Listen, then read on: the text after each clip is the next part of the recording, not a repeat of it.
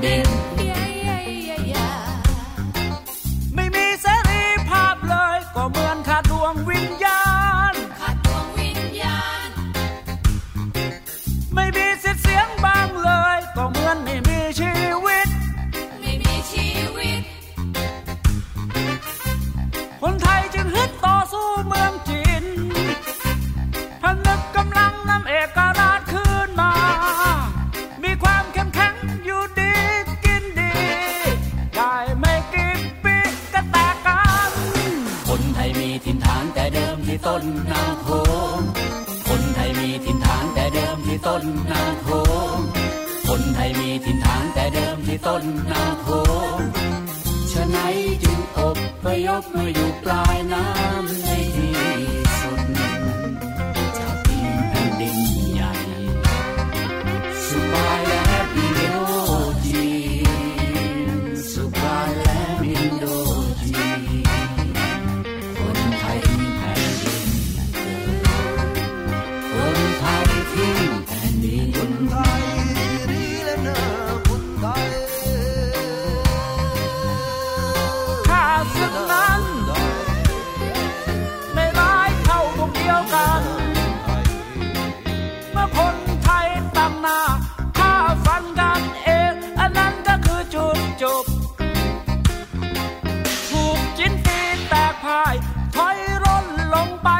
บายแหล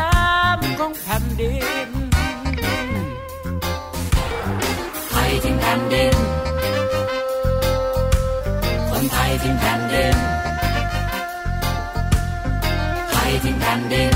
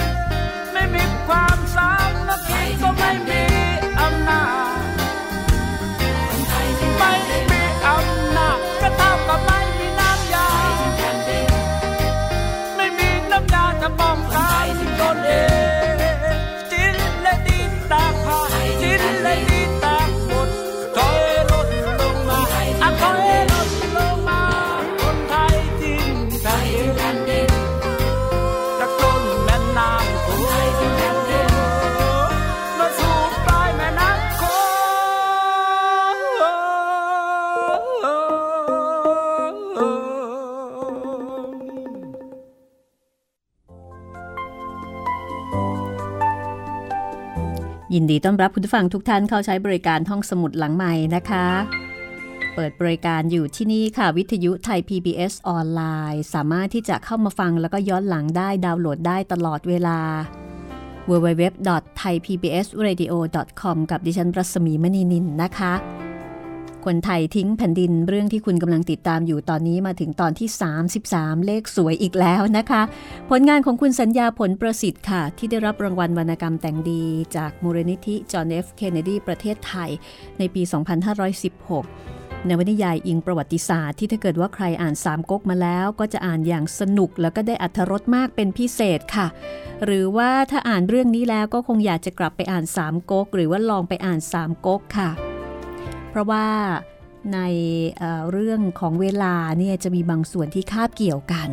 ตัวละครก็จะมีบางส่วนที่คาบเกี่ยวกัน เป็นช่วงเวลาเดียวกันนะคะ ซึ่งในยุคนั้นยังไม่ได้มีความเป็นชาติ แต่ว่ามีความเป็นชนชาติ ชนชาติจินหรือว่าจีนในปัจจุบัน ซึ่งสมัยนั้นก็ยังเป็นแว่นเป็นแคว้น ชนชาติไทยก็เป็นแว่นเป็นแคว้น แม้ว่าจะพูดภาษาไทยเหมือนกัน แล้วก็เป็นอิสระต่อกัน คนไทยเก่ง แต่คนไทยไม่มีความเป็นปึกแผ่น มีความสามารถเฉพาะตัว และตอนนี้คนไทยก็กำลังลำบากค่ะ มาทวนความเดิมกันเลยนะคะ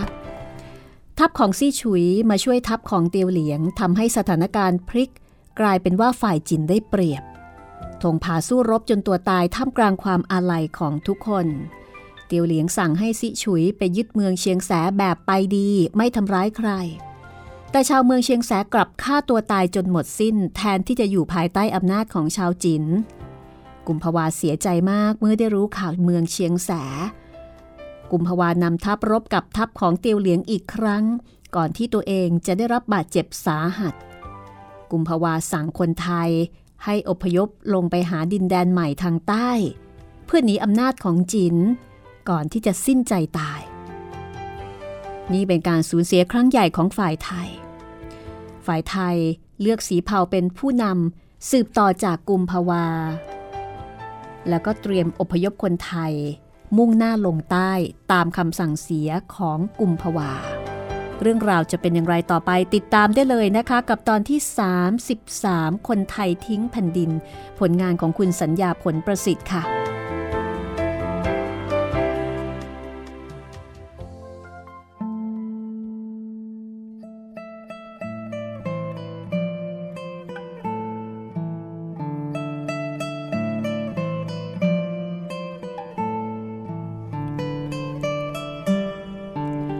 บริเวณนอกเมืองลือนั้น พื้นดินเป็นลุ่มลุ่มดอนดอนเมื่อพ้นลำธารน้ำไปเล็กน้อย ชาวไทยที่อพยพก็มาถึงลูกเนิน และบนยอดเนินนี้มีเสาหินปักอยู่ ขบวนของผู้คนอพยพมาหยุดอยู่ที่นี่ และเมื่อคนไทยมองไปยังขอบฟ้าข้างหน้า เขาเห็นทิวเขาเป็นพืชยาวที่จะต้องเดินข้ามไป และจะไปที่ใดก็ยังไม่รู้ เมื่อเหลียวไปมองเบื้องหลัง ก็เห็นบ้านเรือนที่สร้างไว้ภายในเมืองที่เคยป้องกันลมหนาวให้เขาได้ หากนับแต่บัดนี้ไป เขาจะต้องเดินทางจากที่หนึ่งไปสู่อีกที่หนึ่ง ซึ่งไม่สามารถจะคาดเดาได้ว่าจะไปเจอเจออะไร จะไม่มีฝาเรือนมากั้นลมหนาวให้แก่ครอบครัวของเขา และเมื่อใด เขาจะมีหลังคากั้นระหว่างเขากับน้ำค้างและน้ำฝนจากฟ้า ไม่มีใครรู้ได้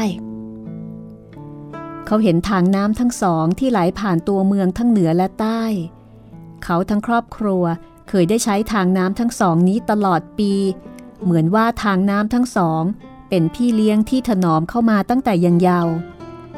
หลังตัวเมืองออกไปอีกฟากหนึ่ง น้ำในทะเลสาบกำลังเป็นบระลอกขึ้นลง เหมือนว่าเจ้าแม่แห่งทะเลสาบกำลังสะอื้น เพราะถูกพวกเขาทอดทิ้ง บัดนี้ถ้าเขาผ่านเสาหินและลงลูกเนินไป ทุกๆ สิ่งในดินแดนนี้จะเป็นแต่ความหลังให้เขานึกถึง และข้างหน้าของเขานั้น เขาไม่รู้ว่าจะเป็นอย่างไร และจะมีดินแดนใดที่พวกเขาทั้งหมดนี้จะไปอยู่ได้ คนไทยทั้งปวงก็หยุดณที่นั้นไม่ยอมผ่านเสาหินไป สีเผาชูดาบขึ้นสูงแล้วก็ฟาดลงมา เสาหินขาดเป็นสองท่อน เขาหยิบขึ้นมาท่อนหนึ่ง แล้วโยนลงไปอีกด้านหนึ่งของลูกเนินแล้วก็กล่าวว่า เราไม่มีอะไรเหลืออีกแล้วในดินแดนนี้ จงเดินต่อไปเถิด แต่คนไทยไม่ยอมเดินต่อ สีเผาหันไปยังคนไทยทั้งปวงที่อยู่เบื้องหลัง ชี้ไปยังเมืองลือแล้วก็บอกว่า ในดินแดนนี้ เราเคยอยู่อย่างคนเท่าเทียมกัน แต่ว่าตั้งแต่นี้ไป จะมีคนอื่นเข้ามาอยู่อย่างผู้เป็นนาย ถ้าเราอยู่ต่อไปที่นี่ เราจะต้องก้มหน้าอยู่ตลอดเวลาเมื่อพูดกับนายของเรา ลูกหลานของเราที่ไม่เคยรู้จักความเป็นทาสก็จะต้องเป็นทาสต่อจากเรา เพื่อนไทยทั้งหลาย สูจะยอมทิ้งแผ่นดิน เพื่อความเป็นไทย หรือสูจะทิ้งความเป็นไทย เพียงเพื่อจะอยู่ในบ้านเก่าของตน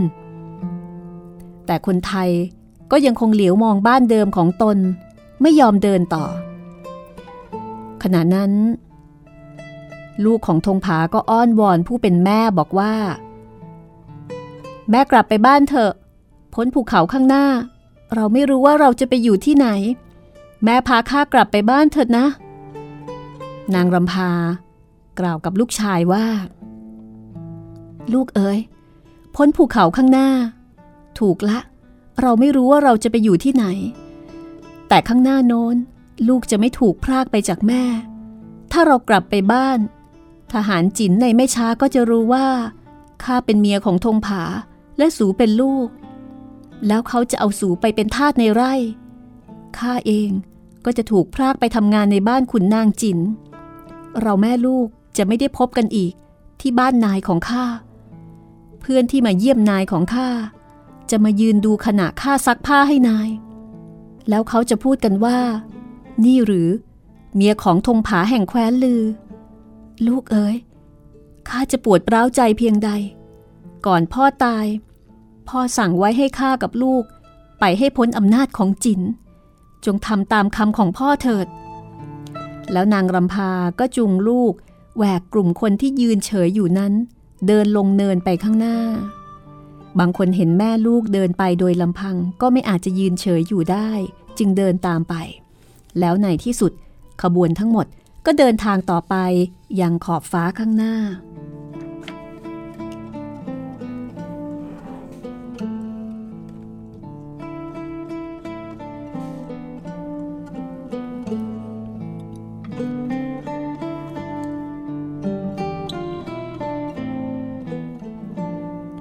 เมื่อทัพไทยถอยไปแล้ว เตียวเหลียงก็มิได้ติดตามไป แต่ให้ทัพหยุดพักแล้วก็ให้ทำพิธีศพแก่ทหารที่เสียชีวิต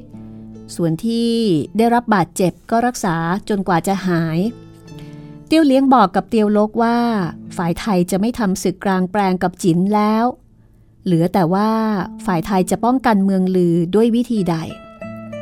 แล้วก็บอกเตียวลกให้นำกองม้า 300 ล่วงหน้าไปลาดตระเวน และถ้าพบว่าบ้านใดเจ้าของบ้านละทิ้ง เพราะว่ากลัวคนจิน ก็ให้ทหารจินเนี่ยดูแลทรัพย์สมบัติและไร่นาของบ้านนั้นให้ดี แล้วถ้าเกิดว่าทหารจินต้องการแพะแกะ หรือว่าสัตว์เลี้ยงของบ้านใด หรือว่าผักจากไร่ใดและไม่พบเจ้าของ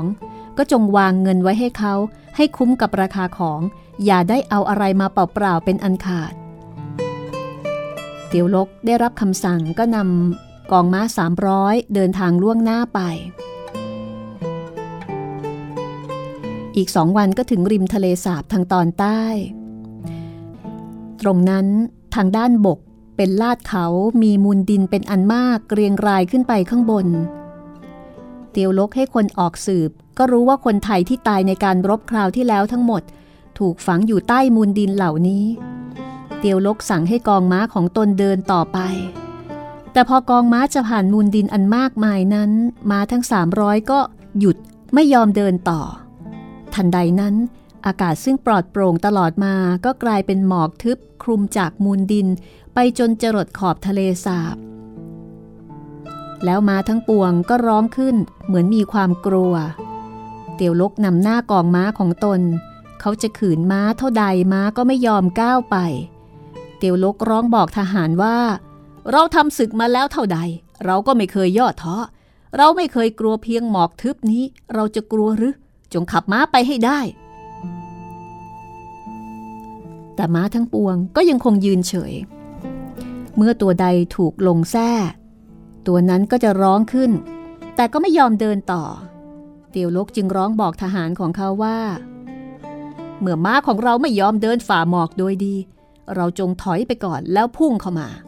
เราเคยโจมตีทัพไทยมามากต่อมากแล้ว หมอกเพียงแค่นี้เราจะยอมแพ้ได้อย่างไร แล้วกองม้าของเตียวลกก็ถอยห่าง จากหมอกทึบนั้นสิบเส้น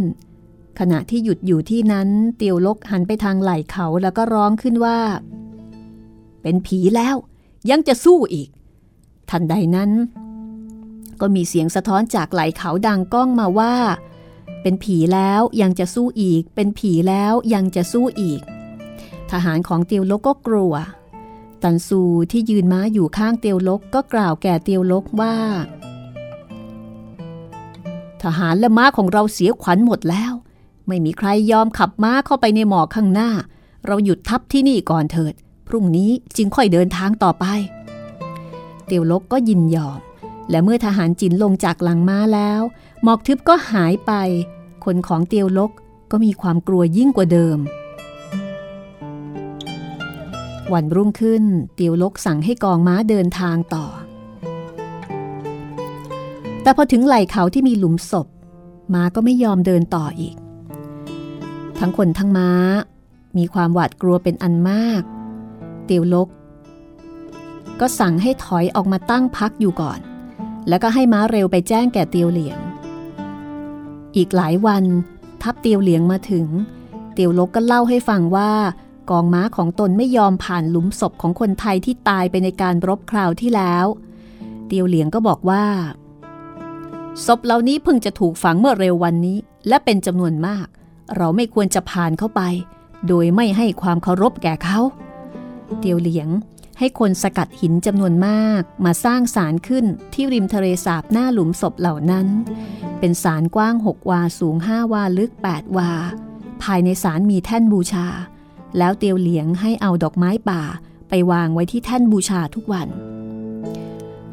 เตียวเหลียงให้คนออกสืบก็รู้ว่ากุมภาวาตายในการรบคราวที่แล้ว เขาจึงให้คนออกสืบอีกครั้งว่ากุมภาวาและพันน้อย ถูกฝังใต้มูลดินที่ไหน คนสืบข่าวกลับมาแจ้งว่า คนไทยทุกคนที่สิ้นชีวิตในการรบคราวที่แล้วถูกฝังเหมือนกันหมด ไม่มีใครรู้ว่าใคร อยู่ใต้มูลดินใด เตียวเหลียงบอกว่า กุมภาวาเอ่ยแม้เมื่อสิ้นชีวิตแล้ว สูก็ยังไม่ยอมให้ข้าทำอะไรให้สูเป็นส่วนตัว ในตอนดึกของคืนนั้น ขณะที่เตียวเหลียงอ่านหนังสือเรื่องราวของโมตี โมตีเป็นนักปราชญ์จินที่ประนามสงคราม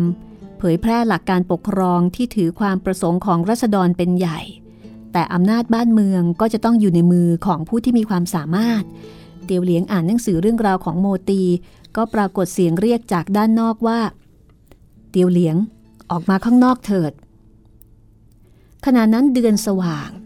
เตียวเหลียงไม่เห็นใคร เห็นแต่มูลดินมากมายที่เรียงรายอยู่ข้างหน้า เตียวเหลียงร้องถามไปว่า สูอยู่ไหน แต่ไม่มีใครตอบ มีแต่เสียงสะท้อนจากไหล่เขาว่า สูอยู่ไหน สูอยู่ไหน จนเสียงนั้นค่อยๆเงียบหายไป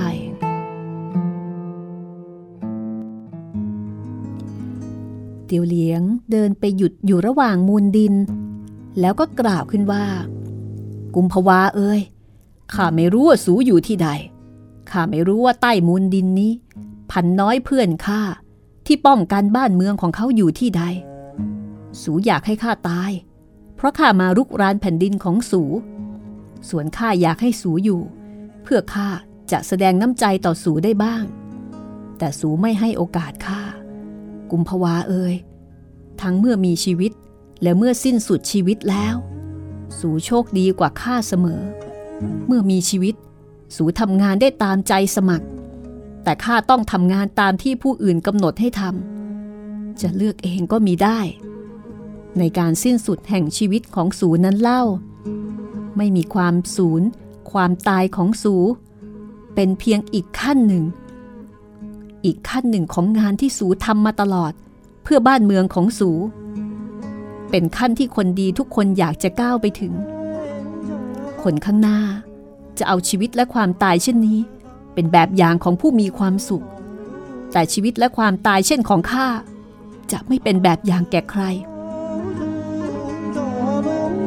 วันรุ่งขึ้นเตียวเหลียงไปยังแท่นบูชา แล้วก็กล่าวว่า คนไทยทั้งหลาย ที่ร่างนอนอยู่ใต้ดินเบื้องหน้านี้จงฟังเราเถิด ก่อนหน้านี้เราเป็นคู่ศึกกัน แต่เวลานี้ สู่สิ้นชีวิตแล้วในการป้องกันบ้านเมืองของสูเราจึงตั้งศาลนี้ไว้ เพื่อระลึกถึงคุณงามความดีทั้งปวง ที่สูได้ทำไว้ศาลนี้แท่นบูชานี้ ไม่อาจจะทำให้พวกสูฟื้นคืนชีวิตขึ้นมาได้ แล้วสูจะต้องเจ็บแค้น ที่ชีวิตของสู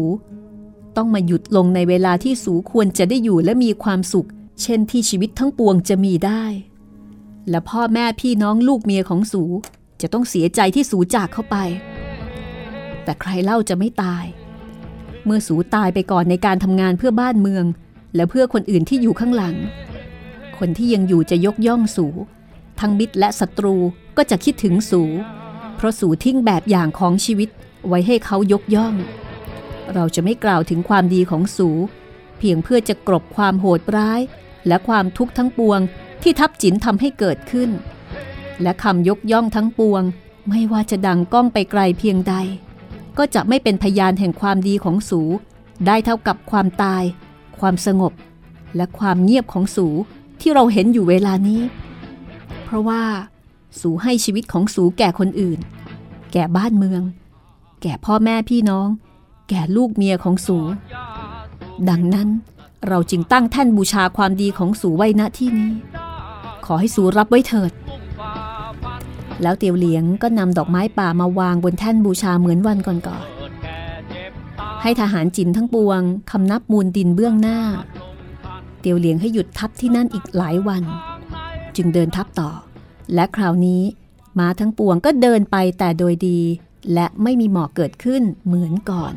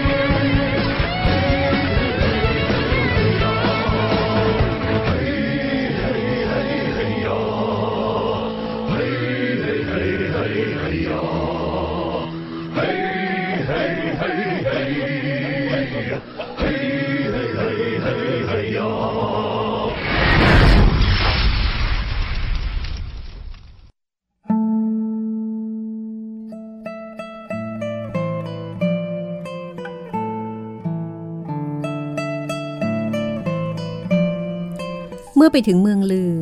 ทหารจินได้เห็นภายในเมืองเงียบสงัด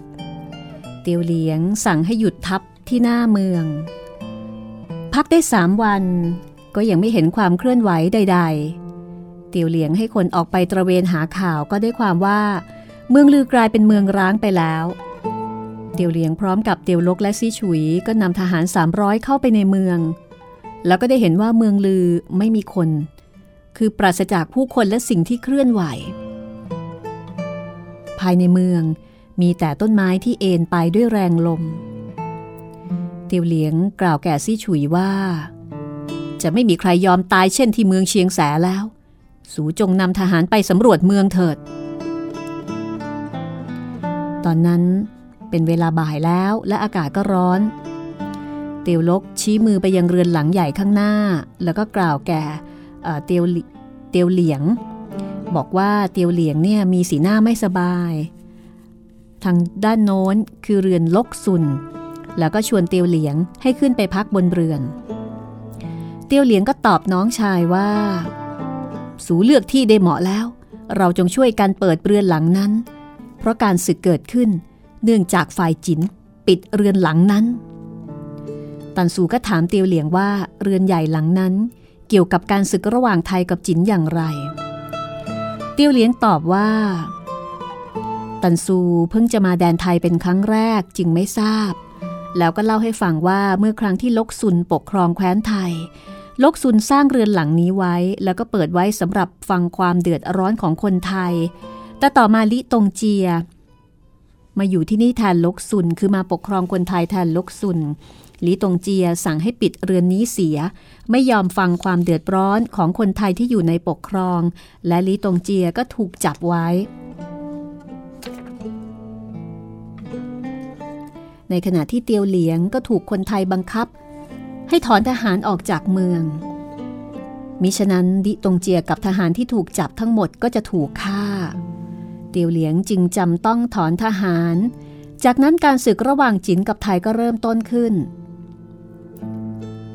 สู้รู้อยู่แล้วว่าเมื่อลิบุญยกทัพมาหมายจะทำลายแคว้นไทยให้สิ้นไปนั้น ทัพของลิบุญกลับถูกทำลายสิ้น ยิ่งกว่านั้น คนไทยยังนำทัพเข้ามาเหยียบแดนเรา จนใกล้เมืองหลวงตะวันตกของเรา เมื่อกำลังของคนไทยเป็นอันตรายแก่จินได้ถึงเพียงนี้ กษัตริย์ของเราจึงให้พวกเรามาทำศึกกับคนไทย ระหว่างที่คนไทยกำลังวิวาทกันเอง การศึกเริ่มเพราะเรือนหลังนี้ถูกปิด แล้วฝ่ายปกครองไม่นำพาต่อความเดือดร้อนของรัษฎร เราจงช่วยกันเปิดเรือนหลังนี้อีกครั้งเถิด และช่วยกันทำตามอย่างลกซุน เพื่อการแข็งเมืองจะได้ไม่เกิดขึ้นอีก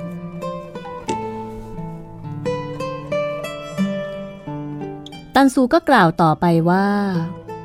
แต่คนไทยที่ยังอยู่ต่อไปในถิ่นนี้ ถึงแม้เราจะปกครองเขาดีอย่างไร เขาก็จะคิดว่าพี่น้องของเขาที่อพยพไปทางใต้จะเป็นสุขกว่า เพราะพ้นจากอำนาจการปกครองของต่างด้าวเตียวเหลียงบอกว่า โชคชะตาของคนไทยที่พากันอพยพไปนั้นจะเป็นอย่างไร ไม่มีใครตอบได้ เขาเองก็สงสัยอยู่ เมื่อเราอยู่กันที่ตังเกีย มีสำเภามาจากแคว้นกัมพูช แคว้นนี้มีอำนาจอยู่ทางใต้ คนไทยที่อพยพไปในไม่ช้า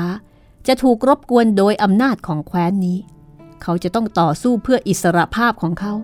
แต่ว่าสำหรับคนไทยที่นี่เราจะเป็นเพื่อนบ้านที่ดีของเขา แล้วเตียวเหลียงก็ขึ้นไปบนเรือนลกสุน เตียวลกเห็นพี่ชายมีสีหน้า ซีดเผือด ก็ตกใจ ก็ถามว่า สูคงไม่สบาย บัดนนี้การศึกสิ้นสุดแล้วด้วยชัยชนะของเรา สูควรจะหมดความกังวลและสบายใจได้แล้วเตียวเหลียงกล่าวแกน้องชายว่า ข้าไม่สบายใจ อำนาจของเต๋าดูเหมือนจะลงโทษข้าอยู่ ข้าได้เห็นแล้วว่าชัยชนะด้วยอาวุธไม่เป็นโชคดีแก่ใคร แล้วเตียวลกก็เห็นพี่ชายใช้ผ้าคาดเอวผืนที่เคยมอบให้แก่พันน้อย เด็กไทยที่เคยเป็นเพื่อนพี่ชายตน ทุกคนแยกย้ายกันไปตามห้องต่างๆ ของเรือนลกซุน เตียวเหลียงก็เข้าไปยังห้องหนึ่ง เขาเปิดหน้าต่างออก แล้วก็มองไปยังเมืองลือที่ปราศจากผู้คน สิ่งที่เขาแลเห็นเคลื่อนไหวอยู่ มีเพียงต้นไม้ที่โอนเอ็นไปมา มีเสียงดังมาจากเบื้องหลังของเขาว่า จงออกไปจากแผ่นดินของข้าขณะนั้นลมแรงเขาไม่ได้ยินเสียงนั้น ต่อเมื่อมีคมอาวุธมาถูกเขาข้างหลัง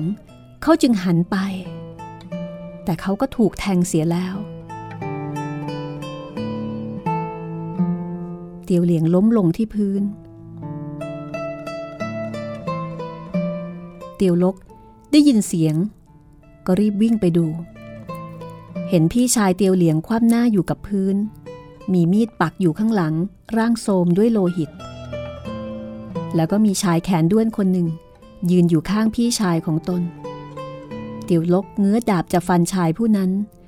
เตียวเหลียงห้ามไว้ เตียวลกก้มลงจะช่วยพี่ชาย เตียวเหลียงก็ห้ามไว้อีก สักครู่ เตียวเหลียงเงยหน้าขึ้น แล้วก็พูดกับชายไทยผู้นั้นว่า สูคิดว่า สูทำถูกแล้ว แต่เมื่อข้าไปแล้ว ลิตงเจียจะกลับมาที่นี่ คนคนนี้ยังไม่ลืมความหลัง คนไทยเตรียมตัวพบการปกครองอันป่าเถื่อนอีกครั้งเถิด แล้วเตียวเหลียงก็บอกให้เตียวลก พาคนไทยคนนี้ไป อย่าให้คนจินทำร้ายได้ จากนั้นเตียวเหลียงก็สิ้นใจ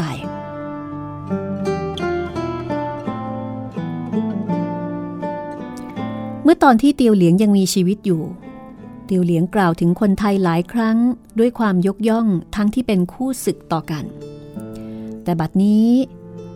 ใครเล่าจะกล่าวถึงเขาบ้างในเมื่อชีวิตของเขาเป็นตัวอย่างที่น่าจะกล่าวถึง คนไทยต้องพลัดพรากจากถิ่น เพราะกองทัพและปัญญาของคนผู้นี้ คนผู้ซึ่งพอใจจะถือหนังสือของนักปราชญ์ยิ่งกว่าดาบของแม่ทัพ แต่ว่าเขาหลีกเลี่ยงไม่ได้ที่จะต้องทำศึกกับคนไทย ฟ้าดินให้เขาเกิดมา ในขณะที่บ้านเมืองของเขาวิปริต และพอใจจะรุกรานผู้อื่น กระนั้นก็ตาม ในเมื่อเตียวเหลียงเอากำลังอันเหนือกว่ามารุกรานแคว้นไทยที่ไม่ได้ทำผิดอันใดแก่บ้านเมืองของเขา และในที่สุดเขาก็ต้องมาสิ้นชีวิตด้วยมือของคนพิการที่ไม่หนีไปจากการรุกรานของเขา ชีวิตของเตียวเหลียงเป็นตัวอย่างของคนที่ปรารถนาในความดี แต่ต้องพบโชคร้าย เพราะเกิดมาในยามที่บ้านเมืองปั่นป่วน เตียวเหลียงรู้สึกด้วยตนเองในโชคร้ายนี้ที่เขาจินไต ก่อนที่เขาจะนำทัพเข้ามาในแดนไทย เขาจึงได้บอกกับพูดจูโกเหลียงหรือว่าจูกัดเหลียงว่า ยามบ้านเมืองวิปริต ใครเล่าจะไม่ได้รับผลร้ายจากความวิปริตนั้น เมื่อบ้านเมืองมีโชคร้าย เขาจะหนีความโชคร้ายของบ้านเมืองไปไม่ได้ เขาจะต้องรับกรรมไปกับบ้านเมือง เตียวเหลียงก็เหมือนกับคนทั้งปวง ที่เกิดและมีชีวิตอยู่ในระหว่างที่บ้านเมืองมีความผันแปรและปั่นป่วน ในบ้านเมืองเช่นนี้ ทุกคนจะได้รับความทุกข์ ไม่มีซอกมุมใดในบ้านเมืองเช่นนี้ ที่คนจะหาความสงบและความสุขได้ ทุกคนจะได้รับกระแสแห่งความปั่นป่วนและความวิปริตนั้น ในบ้านเมืองทุกแห่ง ความจริงของชีวิตเป็นดังนี้ ดังนั้น ขออย่าให้ใครเป็นต้นเหตุแห่งความปั่นป่วนและความวิปริตในบ้านเมืองเลย เพราะว่าผู้คนจะเดือดร้อนกันโดยทั่วไป และจะเดือดร้อนเป็นเวลานาน บางครั้งจะนานนับด้วยสิบหรือด้วยร้อยปี ทั้งที่เขาผู้นั้นใช้เวลาไม่นานนักในการทำร้ายบ้านเมืองนั้น ความเป็นมาและชีวิตในแผ่นดินจินแสดงความจริงในข้อนี้ได้ดี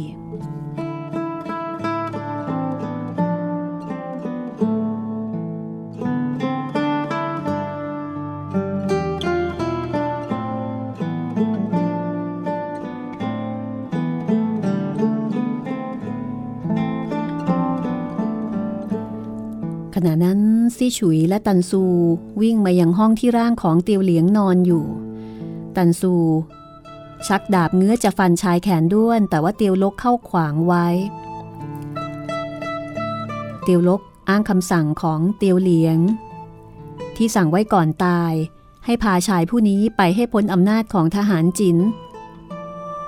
แล้วก็บอกกับตันซูว่าให้ทำตามคำสั่งของเตียวเหลียงเถิด เพราะนี่เป็นคำสั่งสุดท้ายของผู้ตาย ตันซูนำชายไทยคนนั้นผ่านทหารจินออกไป เมื่อพ้นกำแพงเมือง ตันซูก็กล่าวว่า สูรู้หรือไม่ว่าสูฆ่าผู้ใด ชายไทยคนนั้นตอบว่า คนที่ฆ่าฆ่าตาย คือเตียวเหลียงแม่ทัพของจิน ตันซูบอกว่าข้าต้องการรู้ชื่อของสู สูฆ่าเตียวเหลียงแม่ทัพของเราแล้ว เตียวเหลียงยังให้อภัยสู น้ำใจของคนเช่นนี้ ข้าไม่เคยได้ยินมาก่อน ชายผู้นั้นตอบว่า เขาชื่อธนน เขาเสียแขนไปข้างหนึ่งเมื่อ 30 ปีก่อน ในคราวที่จูโกเหลียงมารุกราน แล้วตันซูก็ปล่อยธนนไป กองทัพจินตั้งซิฉุยเป็นแม่ทัพแทนเตียวเหลียง แล้วซิฉุยให้ม้าเร็ว ถือใบบอกไปยังโลยางเพื่อแจ้งถึงการที่ยึดแคว้นลือได้และถึงความตายของเตียวเหลียง ส่วนกระโจมที่พักของเตียวเหลียงนั้นซีฉุยให้เตียวลกตรวจค้น ก็พบหนังสือจำนวนมาก และบันทึกการต่อสู้ของแคว้นไทย และมีจดหมายฉบับหนึ่งถึงนางฟูสีภรรยาของเขา อีกฉบับหนึ่งถึงซิฉุย ในพิธีฝังศพของเตียวเหลียง มีทหารจินมาชุมนุมพร้อมกัน ซิฉุยกล่าวต่อหน้าศพว่า เตียวเหลียง เราไม่อาจให้สูจากไป โดยที่เราจะไม่กล่าวถึงว่าเราคิดอย่างไรต่อสู สูเป็นหัวหน้าคนโดยแท้ แม้แต่ศัตรูก็จะคิดถึงสูด้วยความนับถือ แคว้นจินนั้นนับแต่โบราณมา มีคนมีปัญญาและคนสามารถเป็นอันมาก แต่คนที่มีใจอย่างสูนั้นหาได้ยาก ที่เราจะทำตัวให้ได้อย่างสูนั้นทำได้ยากนะัก แต่เราจะระลึกถึงสู และจะทำตามอย่างสูตามที่เราจะทำได้ แล้วร่างของเตียวเหลียงก็ถูกหย่อนลงไปในหลุมศพ บนหลุมศพนั้นซิฉุยปักแผ่นหินไว้อันมีข้อความเขียนว่า นี่คือเตียวเหลียงแม่ทัพจิน เขาถูกฆ่าตาย แต่เขาช่วยชีวิตคนที่ฆ่าเขา แล้วทหารจินทั้งปวงก็ก้มศีรษะ แสดงความอาลัยต่อเตียวเหลียง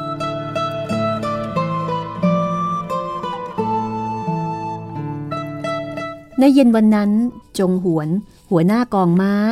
นำบรรดานายทหารม้าของเขามาพบซิฉุยแล้วก็กล่าวว่า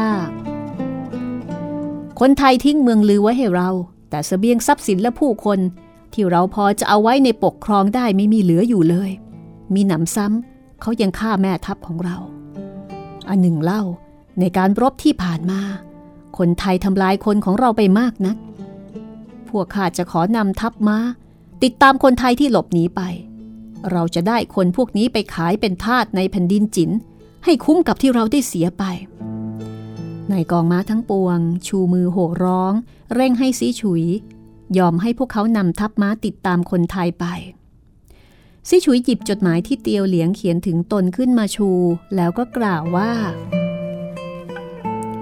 ข้ารู้ว่า พวกสูเขียดแค้นคนไทยที่บังอาจทำศึกกับเรา ยิ่งกว่านั้น คนพวกนี้เมื่อแพ้แล้วก็ยังไม่ยอมอ่อนน้อมต่อเรา เหมือนว่าการอยู่ในปกครองของจินนั้น เป็นการอยู่ใต้อำนาจของคนเถื่อน ความหยิ่งพยองเช่นนี้ สมควรถูกสั่งสอนโดยแท้ แต่ว่าก่อนเตียวเหลียงตาย เขาเขียนจดหมายนี้ไว้ สั่งไม่ให้ข้าส่งทัพติดตามขบวนคนไทยที่อพยพไป เขาบอกว่า ทัพจินมาทำศึกครั้งนี้ เพื่อยึดครองผืนแผ่นดินไทย บัดนี้เรายึดครองได้แล้วเป็นส่วนใหญ่ งานที่เหลือของเราก็คือ เราต้องทำให้แคว้นเมง แคว้นไตมาอยู่ในการปกครองของเราต่อไป นี่คงไม่ยาก เพราะว่าแคว้นเมงนั้นพ่ายอย่างหนักต่อเราครั้งหนึ่งแล้ว แคว้นไตนั้นเล่า ก่อนที่เราจะยกทัพมาก็อ่อนเพลียจากการทำศึกกับแคว้นไทยด้วยกัน ความประสงค์ของโลยางเป็นเช่นนี้ กองทัพจะทำการอย่างใดนั้น ต้องถือความประสงค์ของบ้านเมือง และเตียวเหลียงบอกไว้ในจดหมายอีกว่า ถ้าเราจะติดตามไปทำลายคนไทยที่อพยพไป เราพอจะทำได้ แต่ว่าคนไทยเหล่านั้น เขาทิ้งแผ่นดินของเขาให้แก่เราแล้ว เขาไม่ต่อต้านเราแล้ว การติดตามไปทำลายเขาจะเป็นการทำศึกด้วยความป่าเถื่อน ไม่สมกับที่เราเป็นชาวจิน อันหนึ่ง เตียวเหลียงกล่าวไว้ในจดหมายต่อไปว่า หากว่าคนไทยจะไปหาดินแดนใหม่ ก็ขอให้เขามีความสำเร็จเถิด คนเผ่าพันธุ์นี้ สมควรจะมีแผ่นดินใหม่สำหรับเขาแล้วซีฉุยก็ส่งจดหมายของเตียวเหลียงแก่จงหวนพร้อมกับกล่าวว่า ข้าเห็นด้วยกับความคิดของเตียวเหลียง และถึงแม้ว่า สูจะมั่นใจในชัยชนะสักเพียงใด ข้าก็ไม่อยากให้สูตามไปเข็นฆ่าคนไทยที่หยุดการศึกกับเราแล้ว จงหวนกับพวกนายกองม้าได้อ่านจดหมายของเตียวเหลียงแล้ว ก็ยอมตามซิฉุย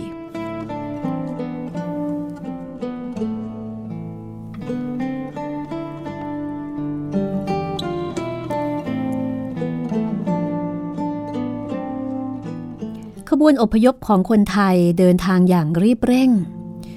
เพราะเกรงว่าทัพจินอาจจะติดตามมา แต่ก็เดินทางได้ไม่เร็วนัก เพราะว่าสัมภาระและสเสบียงต่างๆ ที่หอบหิ้วมาทำให้เดินทางล่าช้า ไหนจะมีชายหญิงที่เจ็บป่วยอีก แต่ว่าเมื่อเดินทางมาได้ 15 วัน ผลม้าสอดแนมที่สีเผาให้ฟังข่าวอยู่ที่เมืองลือ ได้ควบม้ามาบอกว่า ทัพจินไม่ติดตามมาแล้ว และเตียวเหลียงถูกถนนคนไทยฆ่าตายแล้ว เมื่อขบวนอพยพรู้ว่าทัพจินไม่ติดตามมา จึงลดความเร่งรีบลงไป อีกห้าวันขบวนมาถึงภูหาด ซึ่งอยู่ชิดกับแม่น้ำโขง สีเผาสั่งให้ขบวนหยุดเพื่อให้ผู้ป่วยได้พัก ในบรรดาผู้ป่วยนั้นมีนางยมโดยแห่งแคว้นยูโรรวมอยู่ด้วย ตั้งแต่กูฉินตายไป นางก็คิดถึงเขาไม่ได้ขาด ระหว่างเดินทางมาในขบวน นางจะหันไปยังเบื้องหลังเสมอ พร้อมกับพึมพำว่า กูฉิน กูฉิน ต่อมานางก็อ่อนเพลียลงด้วยความไข้แม้หญิงยูโรคนอื่นๆ จะช่วยดูแลนาง แต่นางก็ไม่ลดความเศร้าโศก ขุนยวม ที่เป็นเจ้าเมืองแคว้นยูโร หลังจากกูฉินตายแล้ว ก็หมั่นมาดูแลนางอยู่เสมอ แต่นางก็ไม่คืนสู่ความเป็นปกติได้ ในเย็นของวันที่ขบวนอพยพ หยุดอยู่ที่เนินภูหาด ขุนยวมไปยังกระโจมของนาง เห็นกระโจมนั้นว่าง เขาจึงตามหา และไปพบนางนั่งอยู่ริมหน้าผา สายตามองไปเบื้องหน้าตามสายน้ำโขงขุนยวม พูดกับนางยมโดยว่า ยมโดย สูไม่สบาย การพักผ่อนจะช่วยให้สูมีแรงขึ้นสำหรับเดินทางต่อไป ที่นี่ลมจัดนัก สูกลับไปในกระโจมเถิด นางตอบขุนยวมว่า ขุนยวมเอ่ยข้าขอบใจที่สูเป็นห่วงข้าแต่ว่าตั้งแต่เดินทางมาข้าเพิ่งได้เห็นสายน้ำโขงวันนี้ ต่อไปข้างหน้า ข้าจะได้เห็นสายน้ำโขงเมื่อใดอีกก็ไม่รู้ได้ ข้าได้ยินมาว่าต่อจากนี้ไป ขบวนอพยพจะห่างจากสายน้ำโขงออกไป ข้าจึงอยากนั่งดูสายน้ำนี้ สายน้ำที่ข้าและกูฉิน เคยดูกันเสมอ เวลาตะวันจะตกดิน กูฉินของข้าจากไปเสียแล้ว แต่สายน้ำนี้ ยังเตือนให้ข้าคิดถึงเขาอยู่ ข้าจึงออกมาที่นี่ ขุนยวม เอาฝ่ามือทาบหน้าผากของนาง แล้วก็กล่าวว่าข้ารู้ว่าสูคิดถึงกูฉินมาก เขาเป็นคนที่คนไทยทุกคนยกย่องและคิดถึง แต่สูอยากคิดถึงเขา จนไม่สบายแก่ตัว ข้าเป็นห่วงสู ข้าต้องการดูแลสูตลอดไป เหมือนที่กูฉินเคยดูแล สูรู้อยู่แล้วว่า ข้ายินดี ที่จะเป็นเพื่อนร่วมชีวิตของสู เหมือนที่กูชินเคยเป็น เพื่อว่าสูจะสบายใจขึ้นบ้าง เราสองคนต้องการให้ผีของกูชินมีความสงบ ไม่ต้องเป็นห่วงสู สูจะคิดถึงเขานั้นก็จงคิดถึงเถิด แต่ขอให้สูพ้นจากความเหน็ดเหนื่อย อาการไข้ของสูเตือนให้รู้ว่าร่างกายของสูไม่ปกติ และแรงลมนี้จะเพิ่มความไข้แก่สูยิ่งขึ้น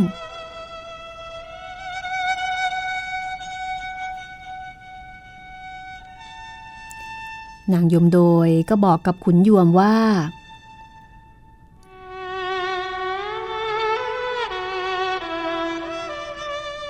นับตั้งแต่ลูกคนเดียวของนางกับกุฉินตายไป ท้องของนางก็ไม่อาจจะให้ลูกแก่ใครได้อีกแล้ว นางปฏิเสธน้ำใจไมตรีของขุนยวม เพราะในดินแดนที่คนไทยจะไปอยู่ใหม่นั้น ขุนยวมก็คงอยากจะมีลูกมีหลานต่อไปสำหรับขบวนที่จะเดินทางต่อไป ถ้ายังมีนางรวมอยู่ด้วย การเดินทางก็จะล่าช้า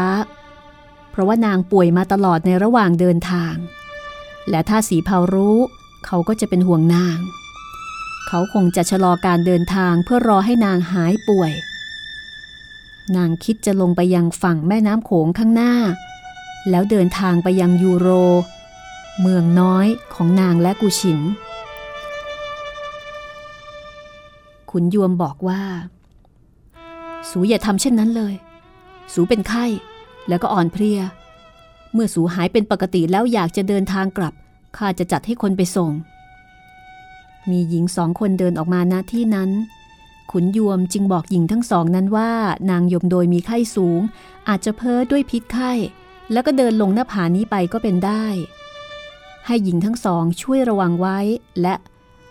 คือต้องให้ระวังให้ดี เพราะว่าขุนยวมเองจะต้องไปดูแลคนเจ็บอื่น ๆ แต่ว่าในคืนนั้นเอง นางยมโดยก็หายไปจากขบวน สีเผาให้คนตามหาแต่ก็ไม่พบขุนยวมกับพวกเดินเลียบขึ้นไปตามริมฝั่งโขงเป็นเวลาสามวันก็ไม่พบร่องรอยของนาง ขุนยวมกลับมา แล้วก็กล่าวว่าข้าไม่มีน้ำใจจะเดินทางอีกต่อไปแล้ว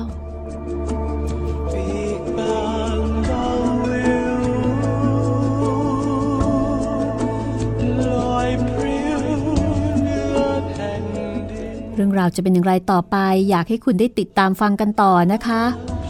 กับขบวนการอพยพของคนไทยที่มุ่งหน้าลงใต้เพื่อหาดินแดนใหม่ ที่จะรอดพ้นจากอำนาจของจิน ตอนนี้หัวหน้าก็มีสีเผาแล้วก็มีขุนยวม ขุนยวมที่เพิ่งจะอกหักจากนางยมโดย นางไม่ยอมรับไมตรีที่เขายินดีที่จะดูแลนางต่อจากกูชิน เรื่องราวจะเป็นอย่างไรต่อไปติดตามได้ตอนหน้าคนไทยทิ้งแผ่นดินตอนที่ 34 ขอบคุณ ภาพยนตร์เรื่อง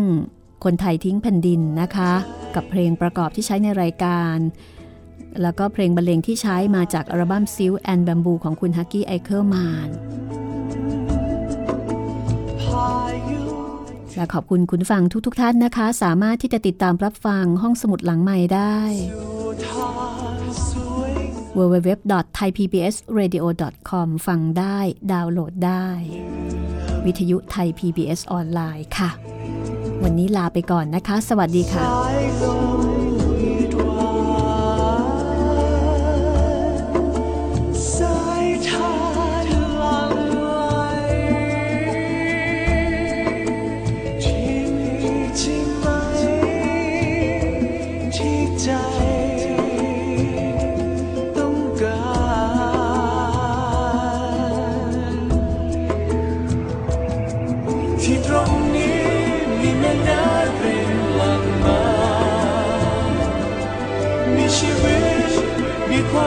กและความฝัน ที่ตรงนี้ที่ได้พบคือสวรรค์อยู่ข้างในใจของเธอ